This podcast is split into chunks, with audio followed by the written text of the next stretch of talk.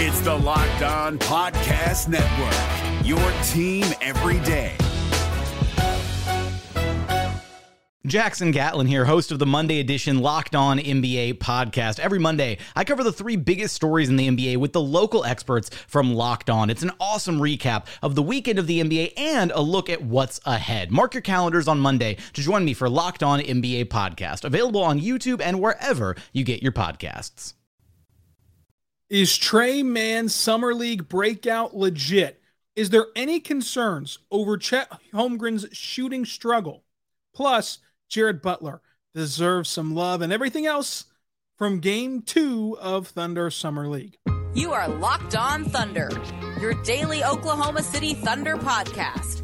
Part of the Locked On Podcast Network, your team every day.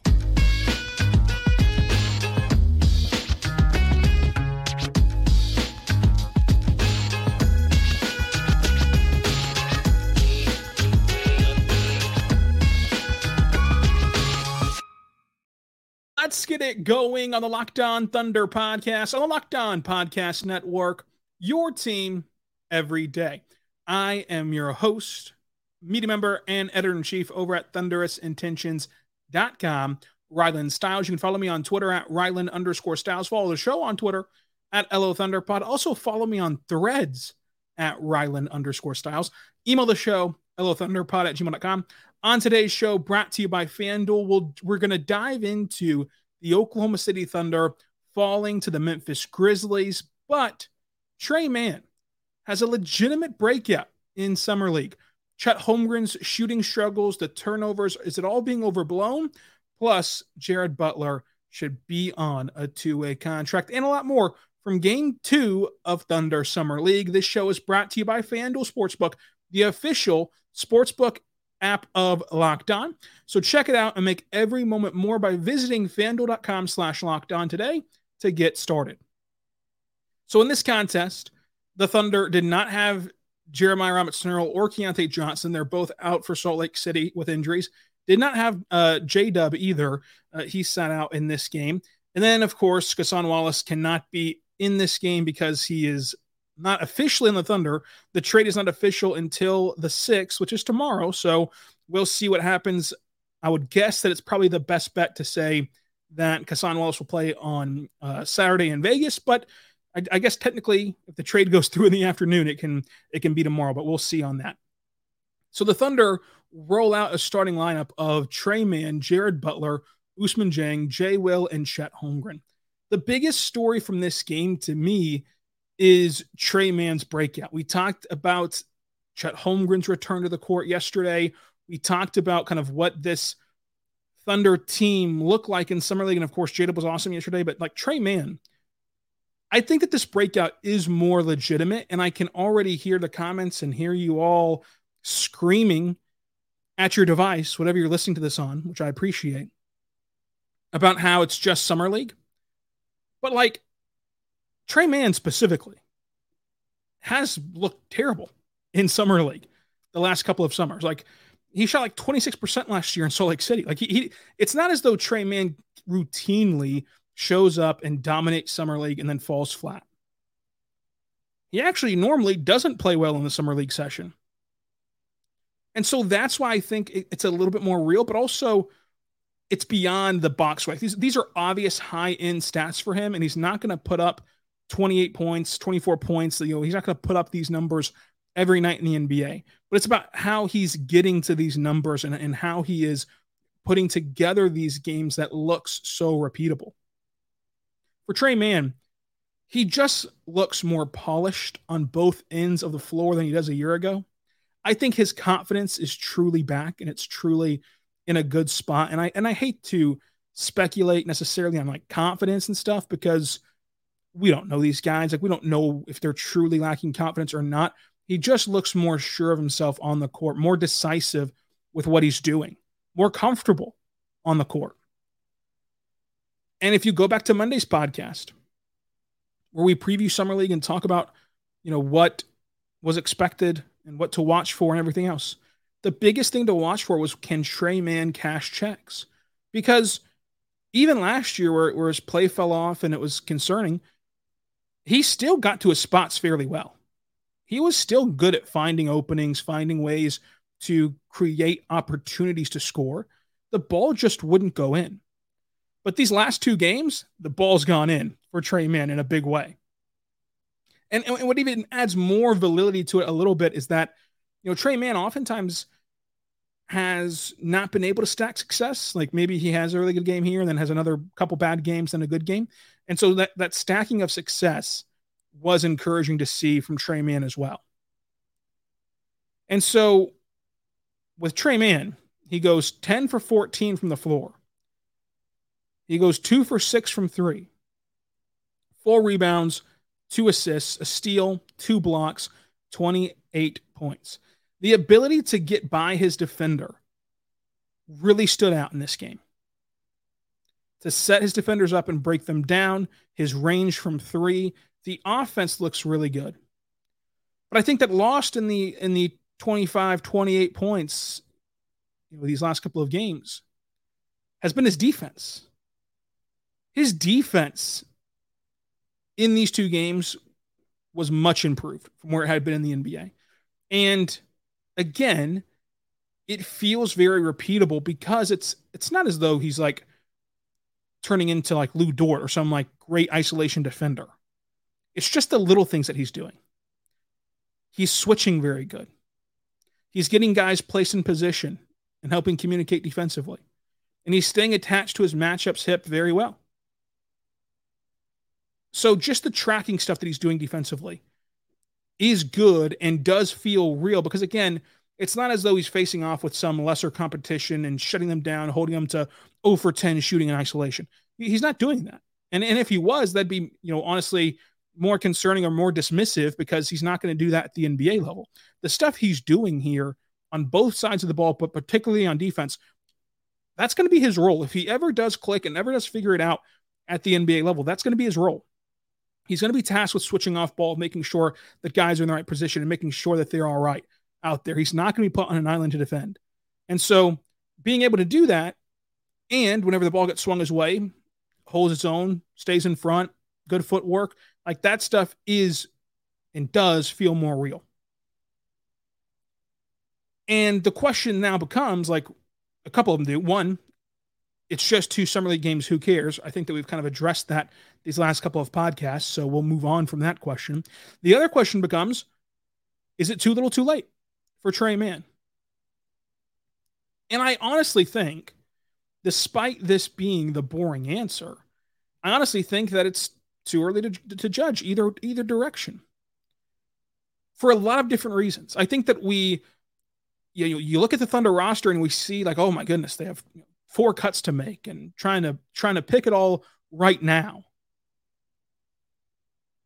I would just again refer to what Sam Presti has said because everything he said to this point has came true. So I don't think that this is any different.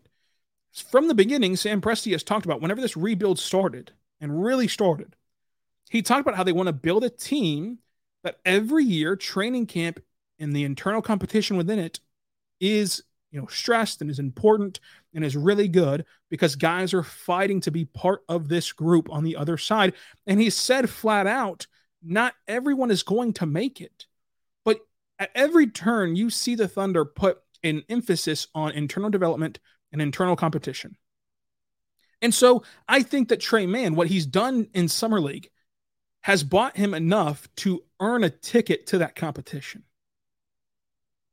He's earned a ticket to training camp, in my opinion, and he can fight for his job in training camp. And if he keeps this up, you have to remember that if he plays well for however many more games he's going to play, I'm not sure how many he's going to play from here on out. But if he if he keeps this up in summer league and he keeps it up in you know training camp and in preseason, you have to remember that like guys for Tre Mann like that that are former first round picks they have a lot more legs to them, more juice, more leash to them from the organization because you've invested that first round pick in them. And so I think whenever you mix his showing in this setting at Summer League this year with his rookie season and the fact he's a former first round pick and, and, and yada, yada, yada, that he's shown enough to not only warrant himself an opportunity in training camp to make this roster. But even if it's too late for this Thunder roster, because the roster crunch is so severe, because you have to cut four players, I think he's earned himself the opportunity somewhere else. Because someone's going to have to get cut, someone's going to have to be gone. But I think that another team, either via a very, very, very small, minute trade or just giving him another shot outright if he's cut, that he'll get that. Because you're seeing the flashes, you're seeing some of the good stuff that he's doing.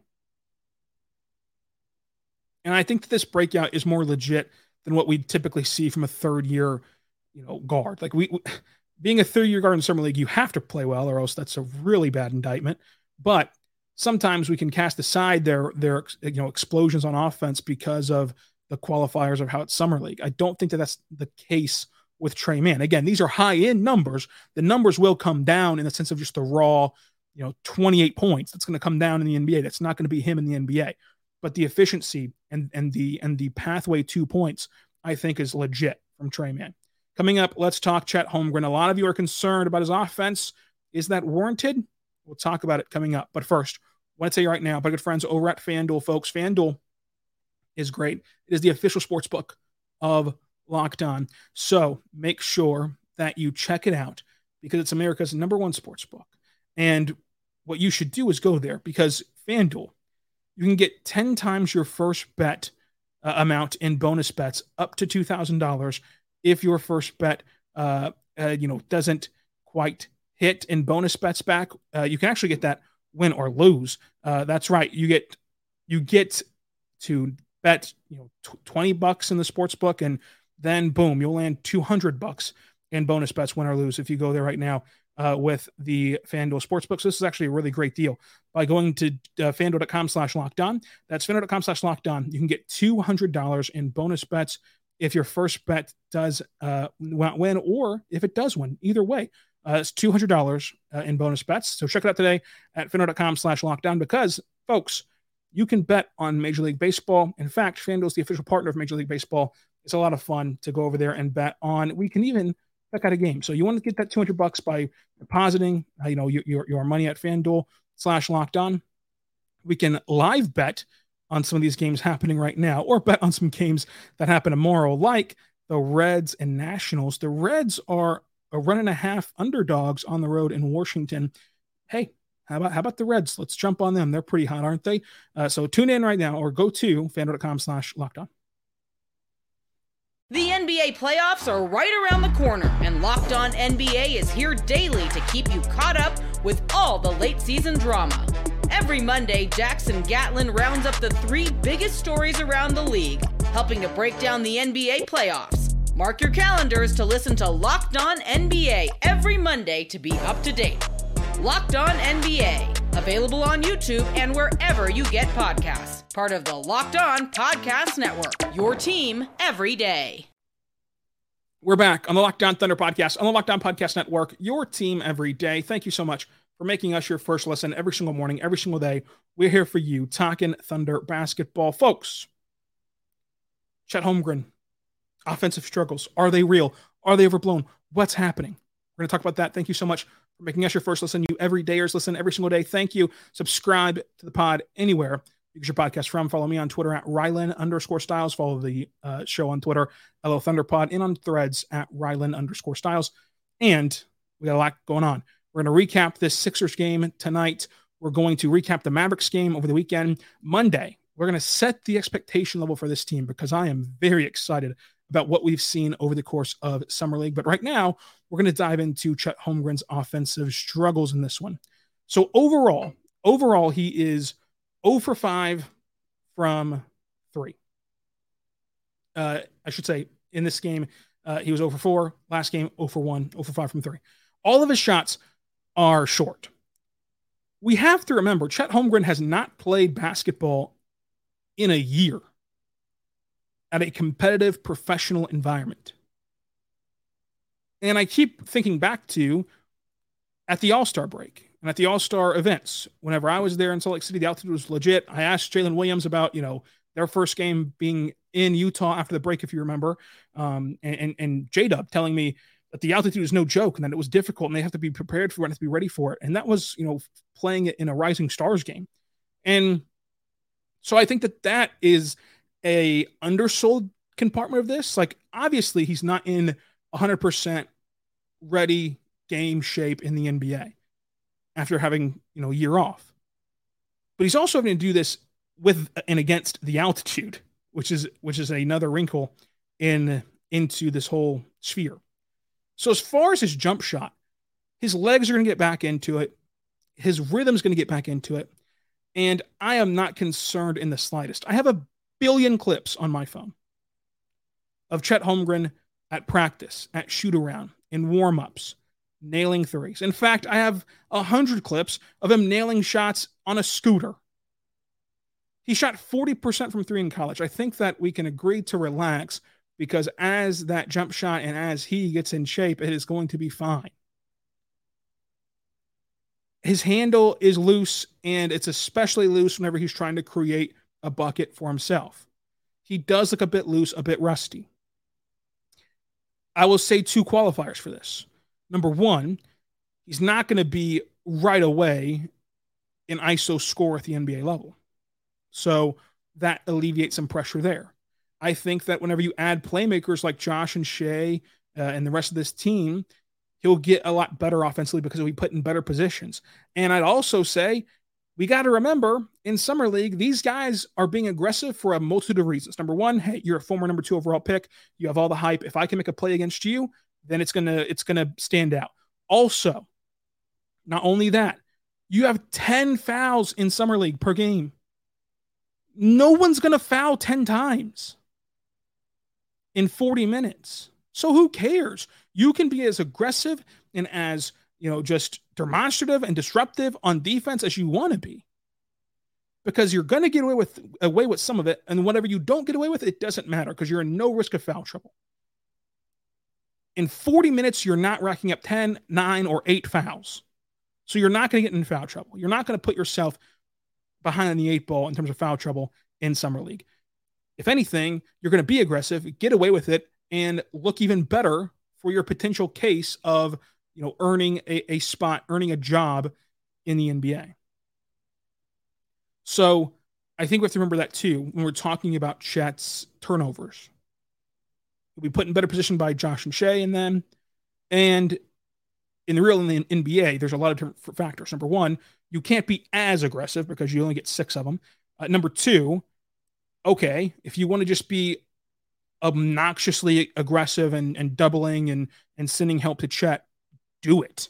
Because that means you're taking guys away from Shai. You're taking guys away from J Dub. You're taking guys away from, you know, let's pick your poison at that point.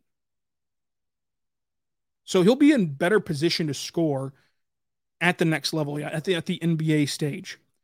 I think that if you go back and watch this game, you'll see many times where he makes excellent rolls to the rim. He makes excellent cuts. And the guards just can't find him or can't give him the ball or don't want to give him the ball or aren't looking for him. And that's going to change because if he was hit on every single time he had a good roll to the basket, the box score looks better, the product looks better, and we are freaking out about how incredible it is to have Chet Holmgren with this team offensively. So I'll grant you, it's a lot of turnovers. I'll grant you the shot is short, but I don't think it's worth freaking out about. And not because it's summer league, because hey, he needs to get into game shape. You can't do that in a two game span, especially facing the altitude. You cannot simulate anything close to NBA basketball. You know, he got cleared for five on five full contact, you know, around exit interviews whenever he said that uh, on his exit interview. So, like, from then till now, you can't simulate NBA basketball try as you might. This is the closest thing to it. And he, he looks winded at times. He looks like a shot is short at times, obviously, even around the rim. But I'd also point out he went four for four at the free throw line, which is also a good indicator of shooting touch. So I don't think he's magically lost it or magically no longer has an ability to score or to shoot. So I'm not concerned about that, especially whenever you flip it over on defense. He truly looks elite defensively. And the fact he's at that stage already with all those other qualifiers we mentioned for his offensive game is a bit insane. His natural instincts are there. His his rim protection is there. The help side stuff is just truly wild. And what is the most encouraging part to me is how versatile he can be as this roaming free safety type. But also, I think that whenever you put him in position as a lone big, he will look even better than he than he even does right now on defense, which is a scary thought for the other team. He's blocking shots at the rim. He's blocking three point jumpers. Like he he is just you know so good on that end that I, I am very comfortable in saying from day one at his position he will be in the upper half, top end of the league at his position defensively. He looks really good. He looks really strong defensively. And he finishes with 10 points, 11 rebounds, and assists, two steals, three blocks, three for eight shooting, 0 for 4 from three, has not hit a three yet in Summer League. Had that spinning jumper, which is nice. He had a nice step through move also, which I, I think he fell short on a, a step through a, a, bit, but still, the step through in general was nice and is, an, is a way for him to create a shot for himself that we saw him pull off on Monday. But Chet Holmgren is going to be fine. Everything's going to be okay with Chet Holmgren. I, I think that from what you saw the last two games, and from what you heard him say about how you know if you if you brainwashed him and and, and made him forget the injury, he he feels physically as if the injury never happened. He's checking every single box of his rehab as he's done the entire way to this point. He's just checking off another box, and so everything points to him not only proving to you he's an elite defender, but also it looks like he's he's going to get back to that top end potential of his despite the injury, which know was a concern, and and, and it no longer feels like a concern because of how how he's been able to do that do it so far in Salt Lake City. Let's talk Ousmane Dieng. He started out slow, but the give and go dunk with Chewa was awesome. Him in transition has always been good, both as a rookie and, and, and this one still. He's still a really good defender. That that defense is already there for him. Two blocks. Uh, he had six rebounds. He had two assists. He shot 50% from the floor, one for four from three. Uh, he can truly overwhelm guys on the perimeter. I will say, we, we, you still want to see him get better, kind of sticking his nose in it and and and and being somebody who wants to get in on the action in the half court offense. But I think that that second half he was much improved, and so he was he was not good at all uh, Monday. Came into this one had a little bit of a slow start, but overall played a lot better today, and just keep building on that for a guy who is so young and who we knew going to be a project at the end of the day. Like we knew this was going to be the case for Ousmane Dieng. And so I think even now, you know, with a whole rookie season and with um, two summer league games of his of his next season, he has still played to expectation.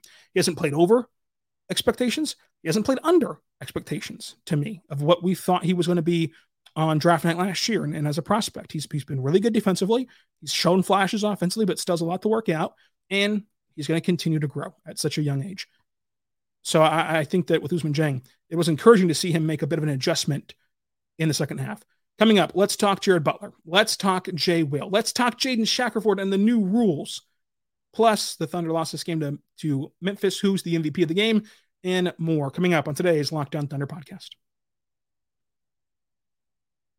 The NBA playoffs are right around the corner, and Locked On NBA is here daily to keep you caught up with all the late season drama. Every Monday, Jackson Gatlin rounds up the three biggest stories around the league, helping to break down the NBA playoffs. Mark your calendars to listen to Locked On NBA every Monday to be up to date. Locked On NBA, available on YouTube and wherever you get podcasts part of the Locked On Podcast Network. Your team every day. We're back on the Locked On Thunder podcast on the Locked On Podcast Network, your team every day. Thank you so much for making us your first listen every single morning, every single day. We're here for you, talking Thunder basketball. For your next listen, folks, go check out the Locked On NBA podcast for the national perspective on all that's going on in the National Basketball Association. So go do that. Subscribe and we get your podcast from to our podcast. Follow me on Twitter and threads at Ryland underscore styles. And let's talk Jared Butler. He came out on fire. Finishes three for seven from three, six assists against one turnover, a block, four rebounds, 45% from the floor, 16 points. He worked really well on ball, worked awesome off ball, and he showed up defensively. He showed up in a big way defensively. And so you know that I'm biased toward Jared Butler. I think he's really good. I think that he can be a player uh, who really helps OKC. And I think that the help might get a bit muddy. I think that when you look at Jared Butler and when you look at this team, you now get three two way contracts on a team who, who already has their roster chock full with guys who you think should play minutes. Think in your head about the guys who you would advocate for Mark playing next year. How many names deep is that? Okay. So when you look at Jared Butler and you factor in what he can bring the, the stability and the talent to the Oklahoma City Blue to help nurture some of these young guys with the blue, as well as being young, young himself, along with in a pinch what he can bring to the Thunder if if needed as a two-way guy. There are not very many better options than that. Because look, if you are having to rely on a two-way player in Mark's rotation not named Keyontae Johnson, something's gone pretty wrong, e- either either either developmental wise or injury wise. And so if you do get to that point where you need a Jared Butler or insert any other two way that's not named Keyontae Johnson uh, here, then are there any other options you'd rather call on in a pinch than Jared Butler? And so I think that all those things add up to where what he can help with the blue while you send guys like Keyontae Johnson down there, while you send guys uh, to the blue, like we've seen, we've seen how Mark and uh, this organization will shuffle guys to the blue. There's probably not a better option out there in a two way deal than Jared Butler for the Thunder specifically. For a team who who we know utilizes the two way, who we know rely on the two way and want to maximize the two way and want to um, develop the two way. They've done it at a, at a very good clip to this point, but they have their guy that they're developing on the two way deal. They have Keyontae Johnson on that two way deal. How many more chances do you think a non Keyontae Johnson player on a two way deal will get at the NBA level? Barring injury, barring something disastrous happening happening developmental wise, which I can't even foresee. So it's really just barring injury. So barring injury, how often you can even then even call in another two way guy. So now you're just focusing on what they can bring to the blue, what they can bring to your organization at that level. And I think that Jared Butler's stability as a ball handler uh, and in the pick and roll can really help the guys you're going to be relying on him to develop and the blue to develop um, next year. So I'm excited for him. He had a really good game, game tonight. I think he shows you why he should be that two way guy and, and, and, brought back on that two way spot. And the organization uh, likes Jared Butler. They brought him in last year. And I think that he'll be back, hopefully, on a two way deal. Let's talk Jay Will. I, I glowed about Jay Will yesterday. I'll do it again today. Love his positioning, love his activity on both ends. Jay Will just does a lot of stuff really good.